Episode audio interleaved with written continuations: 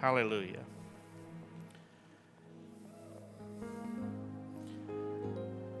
Thank you, music department, Pastor Brent and Janice.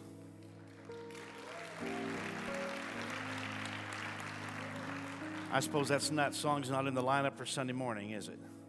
It might be now. Might just have to have a little bit more of that. Church, Jesus is marvelous. He has saved you, He has redeemed you, He's taken you from the road that you were on and put your feet on solid ground. Every one of us ought to be shouting His praise tonight and declaring the greatness of Jesus for all that He's done. Blessed be the name of the Lord. If you have your Bibles with you, turn with me to the book of Isaiah. We're going to read that which is one of the most telling prophecies the coming of Jesus to the Jews who have been asking and praying for the, for the Messiah. In fact, many would say that Isaiah 53, which is where we're going to turn in just a moment, is the first gospel or the gospel of the Old Testament. Some of it some people refer to it as that because of how clear it is of what Christ would do when he came. In fact, it's this chapter that I would encourage you to bring up anytime you are ministering to someone from in Judaism. You can take them to the Old Testament, have them read Isaiah 53, and then simply pose the question Who is that in Isaiah 53? Who is this person that they're talking about in this 53rd chapter of Isaiah? Because it's one of the most difficult chapters, not for us not for those of us who believe that Jesus is the Messiah, but for anyone who does not believe that the Messiah, who they have cried out for for so long, has come. And I want us to read this very familiar passage, and m- many of you can probably quote much of it from memory. And let's discover the life and the Word of God for us tonight as we put focus on the events surrounding the cross. Isaiah 53, starting with verse 1. Who has believed our report? And to whom has the arm of the Lord been revealed? For he shall grow up before him as a tender plant and as a root out of dry ground. He has no form or comeliness, and when we see him, there is no beauty that we should desire him. He is despised and rejected by men, a man of sorrows, acquainted with grief, and we hid, as it were, our faces from him. He was despised, and we did not esteem him. Surely he has borne our griefs and carried our sorrows, and yet we esteemed him stricken, smitten by God, and afflicted. And here's the part that will be familiar to all of us.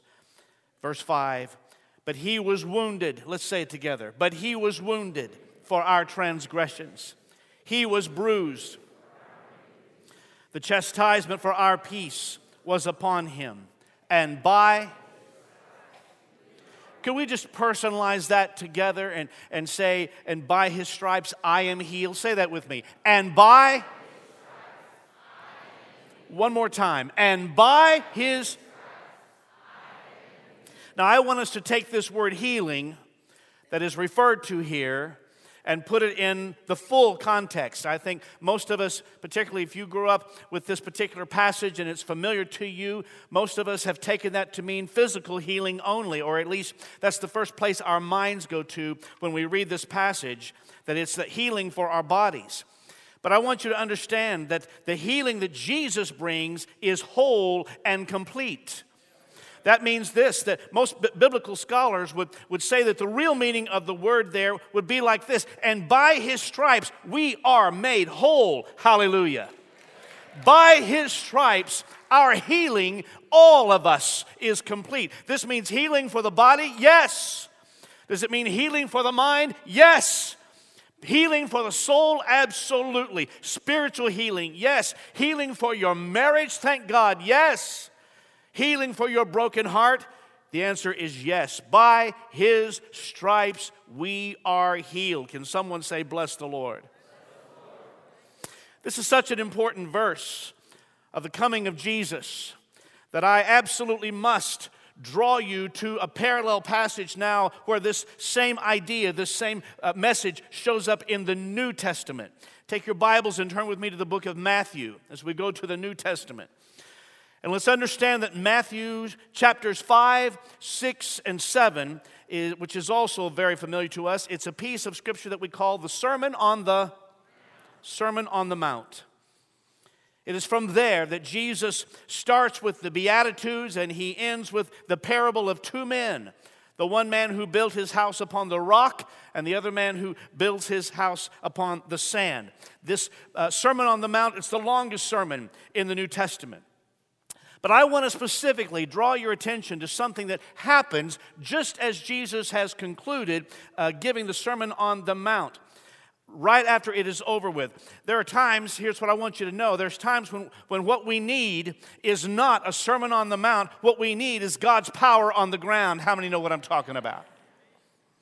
Sometimes words are not enough, and we need the power of God, and that's exactly what happens here at this moment, if you'll follow me for just a few minutes.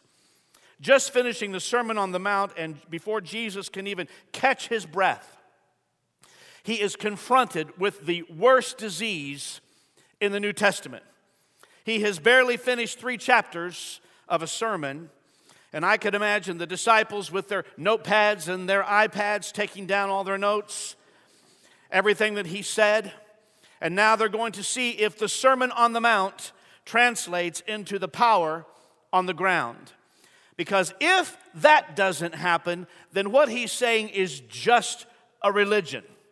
And if it's just a religion, then we should take away the pulpit and, and everything else and put a lectern here and a blackboard and just discuss nice ideas. But I have to tell you something. I believe that Jesus is not just a teacher, Jesus is the healer, and Jesus is full of all power. Bless his name forever. So here's what he is faced with as a man approaches him. I'm going to take you to Matthew chapter 8, parallel passage to what we read in Isaiah. Large crowds followed Jesus as he came down the mountainside. Now, understand at the beginning of the Sermon of the, uh, on the Mount, chapter 5 tells us that he went up the mountainside, he's completed the sermon, and now he's coming down the mountainside. And before anything else happens, a leper, which is the worst disease of the first century, came to him and bowed down to him. Verse 2 Suddenly, a man with leprosy approached him and knelt before him. Lord, the man said, if you are willing, you can heal me and make me clean.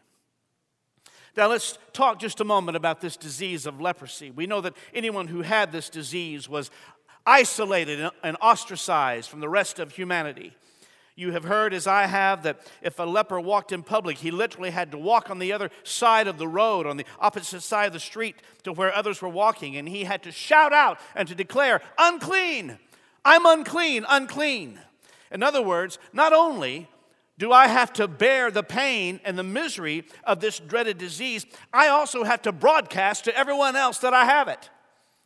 And though we don't know how long he had carried this disease, we do know that forever how long it had been, he had not felt human contact in all of those years. He had not felt the loving touch of his wife. He had not known what it was to be able to touch his children, pat them on the head, or, or stroke their back. In fact, by this point, with this disease, your wife and children are probably gone for their own safety and well being. There's no special area of the hospital for you. There's no handicap section for lepers. There's nothing available to try to ease both the physical and the emotional pain of this disease. If you have it, then you are ostracized and you are isolated. And here is what Jesus is now faced with this disease that not only ostracizes and not only removes the human touch, but now Jesus begins to hear this man's cry. And I want you to listen careful. Excuse me.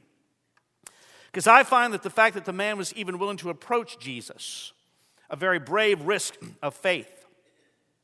The Bible tells us that out of the mouth speaks the abundance of the. Excuse me. If you let people speak, you'll find out what's in their heart. And our problem is we just don't know how to listen. If you'll just be quiet and let them speak, Excuse me, something in my throat. If you'll be quiet and let them speak, they will tell you what's in their heart. so, this man, this leper, says something that gives away his heart. And this is what he says to Jesus, the Son of God. Look at that verse 2 again. Lord, the man said, if you are willing, you can heal me and make me clean.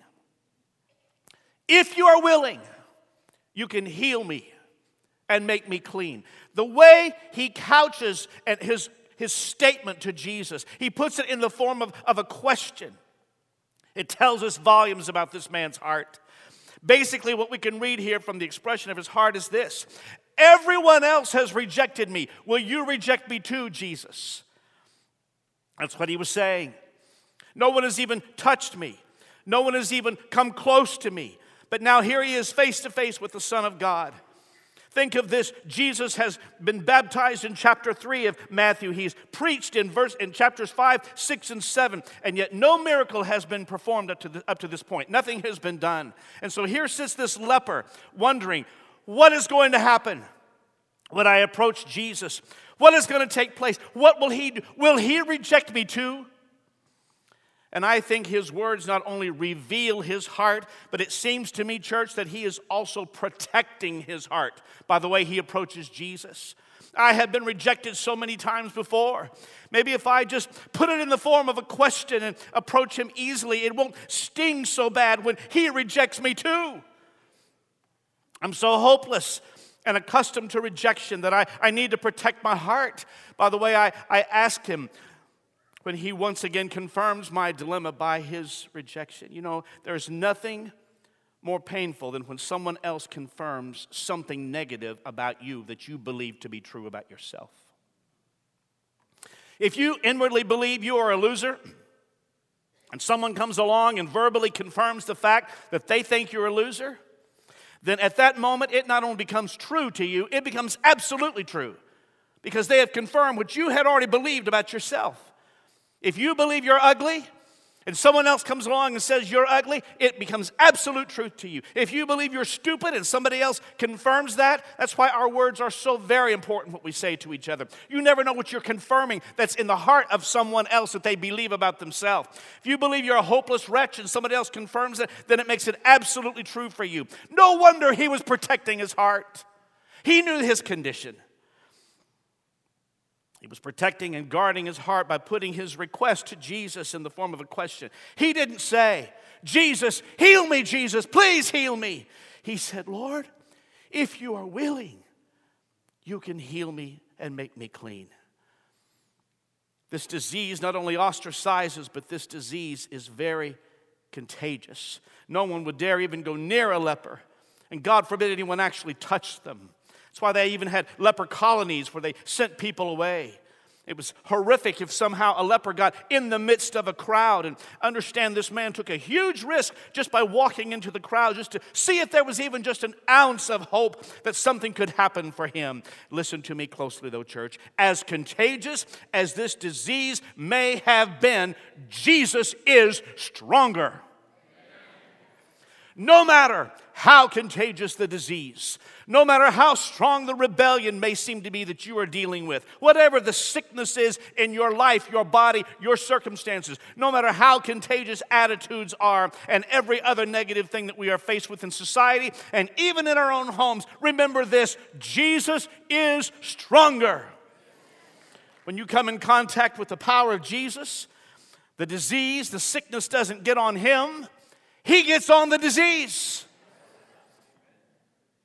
And you take that to mean whatever is separating you from being whole tonight. So when Jesus comes to this man, and he does, Jesus does what is totally unacceptable, but that's who Jesus is. The Bible says in verse 3 Jesus reached out, hear me, and touched him. How dare you do that, Jesus? Even the priests tell you not to do that. Can you imagine as Jesus is getting ready to touch this man, this leper? He's coming down the mountainside and he's getting ready to touch him and he's about to put his hand on him. I can almost imagine leprosy getting all excited, thinking to himself, ah, another victim. I'm going to get another one. Leprosy could be saying that. But then all of a sudden, the hand that will soon be scarred for our transgressions was about to be placed upon him. And I can see leprosy all over this man going, Ah, we're going to nail him just like we've nailed this other guy. And leprosy is about to jump on the hand until suddenly it figures out, Oh, oh, wait. That's not an ordinary hand about to touch me. That's not a hand that I've encountered before. Because all of the other hands I can take over. But all of a sudden, leprosy is going, wait, wait, wait, wait, wait. What's going on here? Because this hand has been in the glories of heaven. This hand is the hand that flung the stars into space. This hand is the hand that suspended planets in space on nothing. And the Bible called it his handiwork. Hallelujah. And leprosy says, oh, we've never faced a hand like that before. And all of a sudden, it's as if a stop sign that says, You can come up to the fingers, but that's it. You can't get any further because this hand is about to inaugurate its ministry, not by leprosy getting on him, but rather by his power getting on the leprosy and beginning to set that man free because, church, Jesus is stronger. Somebody give him praise tonight for that. He's stronger than any wickedness. He's stronger than any disease. He's stronger than any rebellion. He's stronger than any evil spirit surrounding you or your family or anything that you're doing. Jesus is stronger. Bless his name. And the Bible says in verse 3 of Matthew 8 Jesus reached out and touched him. He said, I am willing, he said, be healed. And what does the Bible tell us? Instantly, the leprosy disappeared. And that's because Jesus is stronger. Let's read on in verse 5. When Jesus returned to Capernaum, a Roman officer came and pleaded with him Lord, my young servant lies in bed, paralyzed and in terrible pain. So Jesus has just finished the Sermon on the Mount, barely able to catch his breath. He's been faced with leprosy, and now he's faced with paralysis. And Jesus said to this officer, He said, I will come and heal him. But the officer said, Lord, I'm, I'm not worthy to have you come into my home. And I love this. The officer said, Just say the word from where you are, and my servant will be healed. Because not only do you touch lepers, you can speak the word that you spoke in Genesis chapter 1. You didn't need a tool chest, you didn't have any special instruments to try to create, every, to create everything. You simply said, Sun, exist. Atmosphere, be breathable. Planets, you come into outer space. And I remind you of something tonight, church. He just spoke and it all came into existence because his word is that powerful. And some, this, this centurion officer who had a servant who was paralyzed, simply said, Just that word, just that powerful word. If you could just say one thing, I know that he can be healed. Look at what the officer said. He said, I know this because I am under the authority of my superior officers. And I have authority over my soldiers. I only need to say go, and they go, or come, and they come. And if I say to my slaves, do this, they do it. And when Jesus heard this, and we don't hear these words from Jesus very often, but it says when Jesus heard this, he was amazed. Some versions say he marveled. Today we would say he was blown away by this man. Turning to those who were following him, Jesus said, I tell you the truth, I haven't seen faith like this in all Israel. You know what Jesus was saying about this guy? He was saying, This man gets it. He totally gets it. He was saying, This man knew the power of the word. Verse 11, and I tell you this, that many Gentiles will come from all over the world, from east and west, and sit down with Abraham, Isaac, and Jacob at the feast in the kingdom of heaven. But many Israelites, those for whom the kingdom was prepared, will be thrown into outer darkness, where there will be weeping and gnashing of teeth. And then Jesus said to the Roman officer, Go back home because you believed it has happened. And the young servant was healed that same hour. Without Jesus even going to the place, he just spoke and that servant from a distance. Paralysis couldn't stay in the presence of simply the spoken word of Jesus because Jesus is stronger than anything on this planet. Jesus is greater than that which comes his way because he is powerful and all powerful. Can you say amen to that? Let me just quickly show you the last thing we'll consider tonight as I'm getting ready to close. Because Jesus is not finished yet He's dealt with leprosy, he's dealt with paralysis. But what we see in this last section is that Jesus deals with even the simple things in life. Even a simple thing like a fever is something Jesus will attend to. When Jesus arrived at Peter's house, Peter's mother in law was sick in bed with a high fever. Now, think with me for just a second. He just did the big ones paralysis, leprosy. Can you imagine Jesus saying, You know, I, I don't do fevers. That's just not what I do. If it's something big, then call me, but don't bother me with the small stuff. And some people might look at this just simple fever and say, Isn't that too little for him? Can I just put it to you this way? Everything is little to Jesus. Everything is little to him, whether it's leprosy or a fever. But here's what Jesus did. When Jesus touched her hand, the fever left her. And she got up, got up and prepared a meal for him. And that evening, many demon possessed people were brought to Jesus. He cast out the evil spirits with a simple command, and he healed all the sick. And here's the capstone. Don't miss this. Look at this, verse 17. We've talked about what he's done in all these three instances, and it says, verse 17, this fulfilled the word of the Lord through the prophet Isaiah, who said, He took our sicknesses and removed our diseases. What Matthew was saying was this this is the Messiah. He is the one you have cried out for years. That which was prophesied about him in Isaiah 53 is happening in Matthew chapter 8. And there have been people who have tried to argue that Isaiah 53 was about some sort of just an inner healing. Not when you see it's linked to Matthew chapter 8, which was very clear to us tonight. Because there's a whole bunch of sick people and a whole bunch of demon possessed people that get healed and delivered in these 16 verses of Matthew 8 leprosy, paralysis, fever, all manner of sickness. And Matthew gives us a wonderful picture on that very busy day after the Sermon on the Mount and says, That's the fulfillment of Isaiah 53. Some scholars would try to say, no, it's just, a, it's just a cross for those who need help inside. Well, thank God that's where it starts. How many of you glad you've had help on the inside? And we do thank God for that, but Jesus is not limited to that. He not only fixes the inside, He can fix the outside. That's what He has come to do. And what joy this brings to us on this Good Friday as we remember the cross, as we remember the price that He paid as we remember how far He was willing to go to bring us salvation and healing for the whole of who we are, both inside and out. And here's what we know as we go to the table of the Lord tonight in Holy Communion. Matthew presents us an incredible picture of Jesus on that day coming down the mountainside from the Sermon on the Mount. And as we consider that, we can also remember that Hebrews chapter 13 tells us this Jesus Christ the same yesterday, today, and forever. The Matthew 8 Jesus Church is also the April 2015 Jesus. Aren't you glad? He is from everlasting to everlasting. He never changes. He is the Jesus that was coming in Isaiah 53.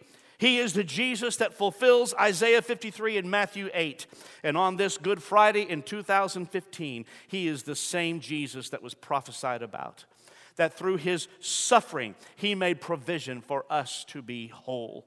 He is the one that was prophesied about and did the miracles. And tonight, He's alive forevermore and still working miracles today. Do you believe that tonight, church?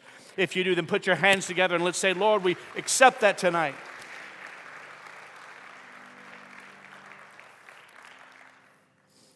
I want us to declare tonight that Jesus is stronger. Come on, say that with me Jesus.